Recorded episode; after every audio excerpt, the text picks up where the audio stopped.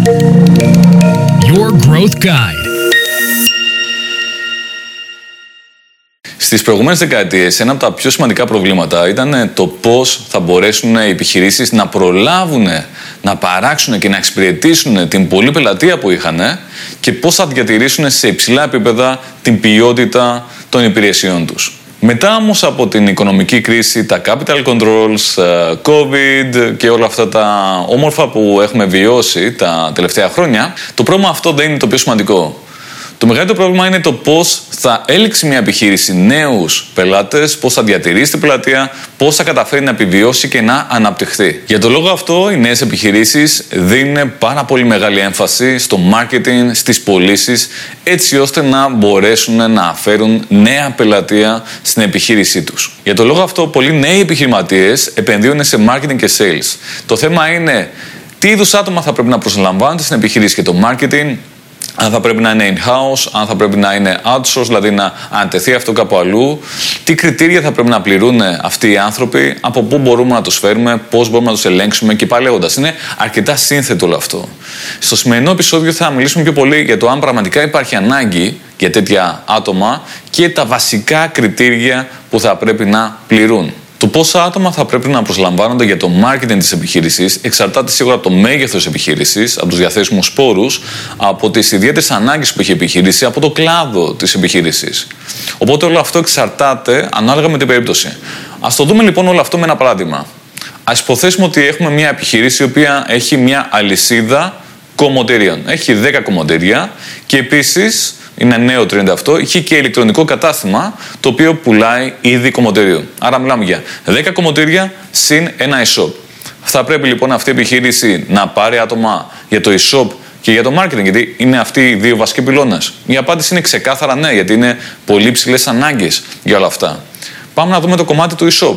Τι άτομο χρειαζόμαστε για το e-shop. Α υποθέσουμε ότι ο επιχειρηματίας αποφασίζει ότι θα πάρει ένα κομμωτή, μια κομμότρια που ήδη έχει και θα πει ασχολήσου και με το e-shop. Θεωρώ πως το αποτέλεσμα εκεί θα είναι καταστροφικό. Γιατί φανταστείτε, το άτομο αυτό θα πρέπει να διαχειρίζεται το e-shop, να αλλάζει πράγματα, να αλλάζει banners, slides, ρυθμίσεις κτλ. Να μιλάει ίσως με την εταιρεία που έχει κατασκευάσει το e-shop, να βάζει νέα προϊόντα, να ρυθμίζει τις τιμές, να φτιάχνει τις εμπορικές πολιτικές, να κάνει παραγγελιοληψία, να απαντάει σε ερωτήματα πελατών, να ποστάρει ίσως ε, στα social media. Είναι πάρα πολλά αυτά που πρέπει να κάνει και παράλληλα θα πρέπει να κάνει και εκτενίσματα, κουρέματα κτλ. Φαντάζεστε λοιπόν ότι κάτι θα πάει στραβά. Π.χ. ένα χτένισμα, ένα κούρεμα ή το πιο πιθανό είναι ότι όλα αυτά θα γίνουν πάρα πολύ μέτρια, θα γίνουν όλα αυτά πάρα πολύ στραβά. Χρειάζεται λοιπόν εκεί πέρα να προσληφθεί ένα άτομο, ιδανικά full time, που θα ασχολείται με το e-shop για να κάνει όλα αυτά τα οποία αναφέραμε. Και αν μάλιστα αυτό το e-shop έχει μπόλικη κίνηση, μακάρι να έχει καλό τζίρο, τότε δεν φτάνει ένα άτομο, θα θέλει και ακόμα περισσότερα άτομα. Στην περίπτωση που ο επιχειρηματίας έχει βάλει ένα in-house άτομο να κάνει και δουλειά του κομμωτηρίου, να κάνει και τη διαχείριση του e-shop, να κάνει ίσως και λίγο social media, φαντάζεστε ότι αυτά θα τα κάνει μέτρια και ο μόνος τρόπος για να αυξήσει το τζίρο θα είναι να σκοτώσει τις τιμές. Αν λοιπόν πάει με πολύ χαμηλές τιμές, ναι, εκεί θα φέρει παραπάνω τζίρο, αλλά θα είναι τόσο χαμηλή η κερδοφορία, λόγω χαμηλού περιθωρίου κέρδους, που όταν θα φτάσει στο κρίσιμο σημείο να πρέπει να προσλάβει και άλλο άτομο, όταν θα τα δει όλα αυτά λογιστής, ή ο ίδιος επιχειρηματίας, αν έχει κάποιες γνώσεις οικονομικές, τότε εκεί θα αντιληφθεί ότι δεν είναι κερδοφόρο όλο αυτό. Δεν μπορεί να προσλάβει ένα νέο άτομο γιατί δεν βγαίνουν τα νούμερα, γιατί ίσως ήδη μπαίνει μέσα λόγω πολύ χαμηλών τιμών. Είναι καθαρά βραχυπρόθεσμος δηλαδή τρόπος σκέψης. Α υποθέσουμε λοιπόν ότι ο επιχειρηματίας το έχει σκεφτεί όλο αυτό και λέει ναι, πρέπει να προσλάβω ένα άτομο full time που να ασχολείται ποιοτικά με το e-shop. Τι όμως κριτήρια θα πρέπει να πληρεί ένα τέτοιο άτομο; Ιδανικά αυτό το άτομο θα πρέπει να ξέρει από e-shops, θα πρέπει να ξέρει να διαχειρίζεται e-shops, να το έχει κάνει για κάμποσο καιρό και να μπορεί να αποδείξει ότι το έκανε ποιοτικά όλο αυτό το πράγμα. Δηλαδή το e-shop ή τα e-shops στα οποία δούλευε είχαν καλά αποτελέσματα, καλή φήμη και άνοδο των πωλήσεων. Αυτό το άτομο δεν πρέπει να είναι διεκπαιρεωτικό. Του στυλ, ναι, ξέρω την πλατφόρμα Open Card που χρησιμοποιείς, ξέρω να βάζω προϊόντα, άστο σε μένα. Αλλά αυτό το άτομο πραγματικά πρέπει να του αρέσει το ηλεκτρονικό εμπόριο, να του αρέσει όλο αυτό το κομμάτι και να θέλει να αναπτύξει τις πωλήσεις του e-shop έτσι ώστε και να εξελίξει τις καριέρες του και να επιβραβευτεί από την δουλειά που θα κάνει, από την άνοδο των πωλήσεων που θα φέρει λόγω της πολύ καλής διαχείρισης του e-shop, της πολύ καλής εξυπηρέτησης των πελατών, του loyalty των πελατών, σε ιδέες που θα φέρει για άνοδο του πωλήσεων, σε cross-sell, upsell, ε, προσφορές, εμπορικές πολιτικές, νέα προϊόντα και πάει λέγοντας. Οπότε καταλαβαίνουμε ότι ένα τέτοιο ποιοτικό άτομο είναι μια πολύ καλή επένδυση. Πάμε τώρα στην άλλη βασική ανάγκη αυτής της επιχείρησης που έχει τα 10 κομμωτήρια και το e-shop. Η άλλη βασική ανάγκη ποια είναι, είναι το marketing. Το marketing δεν αφορά μόνο το e-shop, αλλά αφορά και τα κομμωτήρια.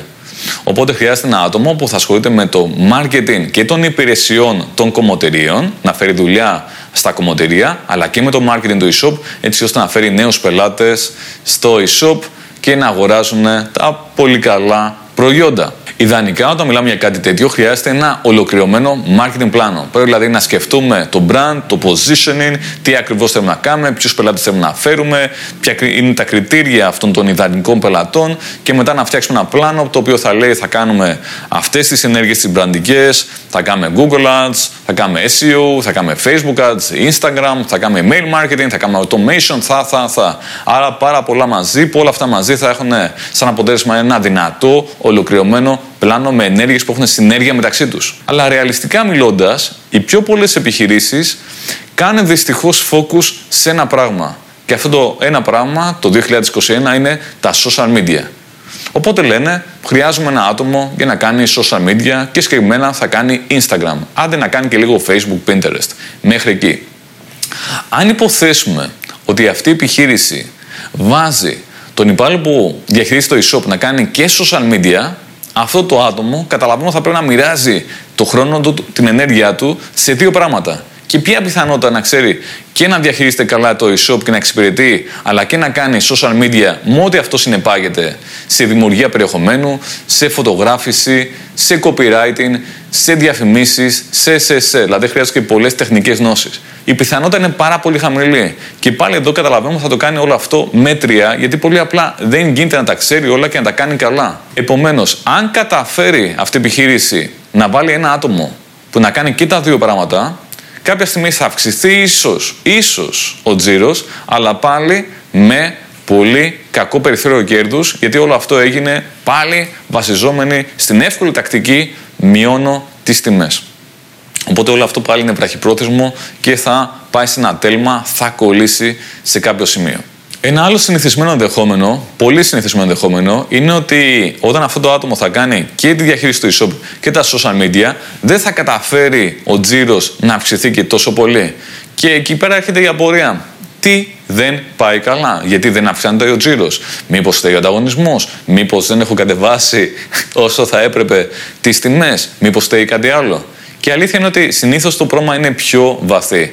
Έχει να κάνει με το ότι δεν μπήκαν τα σωστά προϊόντα στο κατάλληλο timing, δεν έγιναν έξυπνες εμπορικές πολιτικές, δεν έγινε πολύ καλή εξυπηρέτηση, δεν πήγε το δέμα πάρα πολύ γρήγορα στον ε, χρόνο του, δεν είχε πολύ καλή συσκευασία, δεν υπήρχε branding σε όλο αυτό το πράγμα, δεν υπήρχε ένα σκεπτικό μπρέλα γύρω από όλο αυτό και δεν υπήρχε το omni-channel, δηλαδή συνδέω τα κομμωτήρια μαζί με το e-shop. Το πρόβλημα δηλαδή συνήθως είναι πιο βαθύ. Δεν είναι ένα μικρό πραγματάκι. Οπότε αυτή η τακτική του βάζω ένα άτομο και τα κάνει όλα δεν θα οδηγήσει σε καλά αποτελέσματα. Είτε δεν θα αυξηθεί πολύ ο τζίρος, ή θα αυξηθεί κάμποσο ο τζίρος, αλλά με πολύ κακή κερδοφορία και κάπου εκεί θα κολλήσει το όλο πράγμα. Αυτό είναι στην συντριπτική πλειοψηφία των περιπτώσεων. Δεν λέω ότι δεν υπάρχουν εξαιρέσεις, υπάρχουν, αλλά είναι εξαιρέσεις, το λέει η ίδια η λέξη. Πάμε να δούμε και κάτι άλλο που δεν πρέπει να το αμελήσουμε, που είναι το κομμάτι του κόστους. Τι σημαίνει προσλαμβάνω ένα άτομο για να κάνει το marketing της επιχείρησής μου, της αλυσίδας κομμωτηρίων.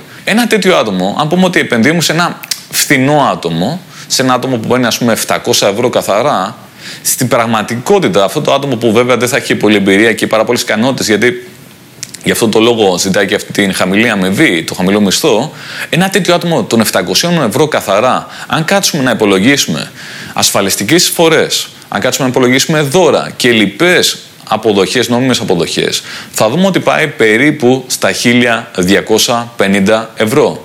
Αν δίναμε 1250 ευρώ σε εξωτερικούς συνεργάτες, π.χ. σε μια διαφημιστική, σε ένα digital marketing agency, τι θα παίρναμε σαν αντάλλαγμα; Το πιθανότερο είναι ότι αν πηγαίναμε σε μια καλή διαφημιστική και δίναμε 1250 ευρώ, η ποικιλία των υπηρεσιών γιατί δεν θα παίρναμε μόνο μια υπηρεσία, μάλλον θα παίρναμε πολύ παραπάνω. Η ποικιλία των υπηρεσιών και η ποιότητα των υπηρεσιών θα είναι πολύ υψηλότερη από ό,τι μπορεί να μας φέρει ένας εργαζόμενος που μόλις πρόσφατα βγήκε στην αγορά και για αυτόν τον λόγο ζητάει αυτό το χαμηλό μισθό. Άρα είναι έξυπνη κίνηση να το αναθέσουμε αυτό σε ένα άτομο ή μήπως πρέπει να το αναθέσουμε σε ένα δυνατό agency που να το αναλάβει. Πού καταλήγουμε λοιπόν ότι σε τέτοιες μικρές, μικρομεσαίες επιχειρήσεις, αυτό που ίσως αξίζει είναι να προσληφθεί ένα άτομο με κάποιες ικανότητες, με πολύ όρεξη, με πολύ ενθουσιασμό για να αυτοεκπαιδευτεί, να αυτοπαρακινηθεί και να φέρει όλο και παραπάνω αποτελέσματα και να αμυφθεί γι' αυτό. Και αυτό το άτομο θα πρέπει να κάνει πράγματα τα οποία πραγματικά να μπορεί να τα κάνει καλά. Στο παράδειγμα των κομμωτηρίων και του e-shop, θα μπορούσε αυτό το άτομο να κάνει την διαχείριση shop.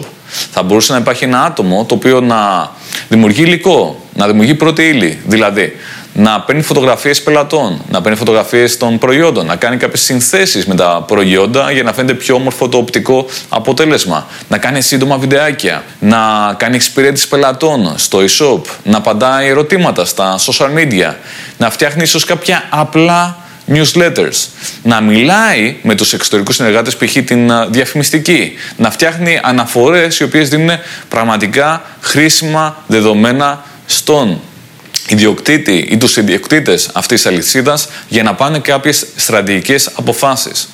Οπότε βλέπουμε ότι Καλό είναι να γίνει πρόσληψη κάποιων συγκεκριμένων ατόμων που να κάνουν όμως κάποια πράγματα που πραγματικά να είναι μέσα στο φάσμα των ικανοτήτων τους. Και όχι κάτι πάρα πάρα πολύ εξειδικευμένο όπως για παράδειγμα διαχείριση διαφημίσεων, το τέλειο ποστάρισμα στα social media, ε, δημιουργία εξαιρετικού βίντεο για χρήση στο YouTube και άλλα πράγματα τα οποία είναι αρκετά sophisticated, αρκετά προχωρημένα που θέλουν ειδικές γνώσεις. Πάμε τώρα στην περίπτωση πιο μεγάλων επιχειρήσεων. Μεγάλων επιχειρήσεων που έχουν σύνθετες ανάγκες, έχουν πολλά άτομα, έχουν πολλά τμήματα. Εκεί σίγουρα χρειάζονται ικανά άτομα με δυνατά βιογραφικά, με όρεξη, με ταλέντο, τα οποία μπορούν να στρατολογηθούν, μπορούν να έρθουν από εταιρείες που κάνουν headhunting, μπορούν να έρθουν μέσω LinkedIn, μπορούν να έρθουν από ένα συνδυασμό τέλος πάντων ενεργειών και αυτά τα άτομα θα έχουν στρατηγικό ρόλο μέσα στην επιχείρηση. Γιατί σε τέτοιες μεγάλες επιχειρήσεις χρειάζεται compliance με κάποια πώληση, χρειάζεται ο συντονισμός επικοινωνία μεταξύ τμήματων, χρειάζεται να υπάρχει μια ξεκάθαρη αναφορά, επικοινωνία με τα ανώτερα στρώματα της διοίκησης. Οπότε είναι πολύ δύσκολο αυτό να ανατεθεί σε εξωτερικούς συνεργάτες. Αν μια επιχείρηση έχει τέτοια άτομα και έχει κάποια άτομα που συνήθως είναι junior άτομα, τα οποία κάνουν και διαχείριση Google Ads και διαχείριση Facebook Ads και αναρτήσεις στα social media και mail newsletters κτλ. Συνήθως αυτά τα άτομα δεν μπορούν να είναι στο ίδιο επίπεδο που είναι άλλα άτομα δυνατών διαφημιστικών. Τι θέλω να πω με αυτό; Όταν έχουμε μια δυνατή διαφημιστική και online σε αυτό το παράδειγμα που σήμερα συζητάμε και έχουμε ένα expert μέσα που από το πρωί μέχρι το βράδυ ίσως ασχολείται με την διαχείριση διαφημίσεων στο Google Ads. Καταλαβαίνουμε ότι αυτό το άτομο το κάνει αυτό το πράγμα πολύ καλά γιατί ασχολείται μόνο με αυτό. Αυτό το άτομο εκπαιδεύεται, αυτό παρακινείται, αυτό εκπαιδεύεται, συζητάει με άλλα άτομα στο agency και με αυτόν τον τρόπο εξελίσσεται όλη η ομάδα. Επίσης αυτό το άτομο επειδή έχει υπό την ευθύνη του Campus Accounts μπορεί και παρατηρεί πώς πάει η αγορά στο συγκεκριμένο κλάδο, μπορεί και παρατηρεί μοτίβα, βρίσκει κοινά στοιχεία και έτσι παίρνει αποφάσεις real time. Και λέει, αυτή τη στιγμή βλέπω ότι με βάση το τρόπο που κινείται η αγορά, που κινείται η Google, αυτό είναι που πρέπει να κάνουμε. Αντιθέτως, ένα άτομο που δουλεύει μέσα σε μια μεγάλη επιχείρηση, ασχολείται μόνο με ένα account και δεν βλέπει το τι γίνεται εκεί έξω και δεν έχει πλήρη εικόνα. Επομένως, βλέπουμε ότι εδώ πέρα υπερισχύει, καλός ή κακός, ένας expert που δουλεύει σε μια μεγάλη και δυνατή διαφημιστική.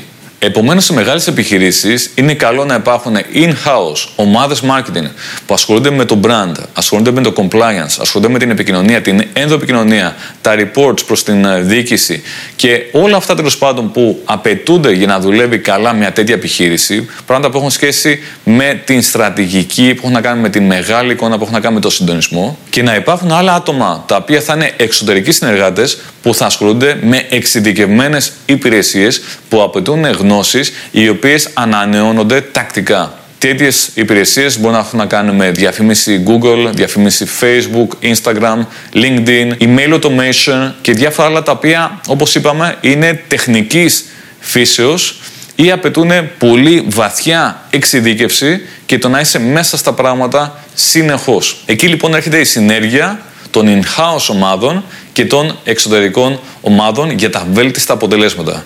Είναι κάτι το οποίο το βλέπουμε να γίνεται πάρα πολύ συχνά στο εξωτερικό και ευτυχώς τα τελευταία χρόνια γίνεται και στην Ελλάδα. Εν κατακλείδη, είδαμε στο σημερινό επεισόδιο γιατί δεν είναι καλό να βάζουμε ένα άτομο για να τα κάνει όλα, γιατί δεν θα τα κάνει καλά και αυτό θα κάνει μετά κακό στην επιχείρηση, στην κερδοφορία της.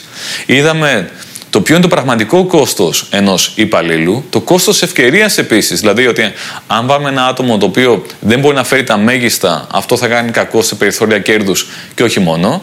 Είδαμε το πώς σκεφτόμαστε στην περίπτωση μικρό-μικρομεσαίων επιχειρήσεων και το πώς σκεφτόμαστε στην περίπτωση μεγάλων επιχειρήσεων. Το μυστικό είναι να υπάρχει ένας πολύ καλός συνδυασμός in-house ομάδων και εξωτερικών ομάδων για να φέρνουν όλο αυτό μια πολύ καλή συνέργεια, ένα πολύ δυνατό αποτέλεσμα. Ελπίζω να σας βοήθησε αυτό να σκεφτείτε πιο σφαιρικά. Θα χαρώ να ακούσω τις δικές σας απόψεις γιατί είναι ένα κρίσιμο θέμα και ξέρω ότι πολλοί έχουν τις δικές τους απόψεις και εμπειρίες από αυτό. Θα χαρώ λοιπόν να δω τα δικά σας σχόλια από κάτω, επικοδομητικά σχόλια για να βοηθηθούν όλοι. Τα λέμε στο επόμενο επεισόδιο.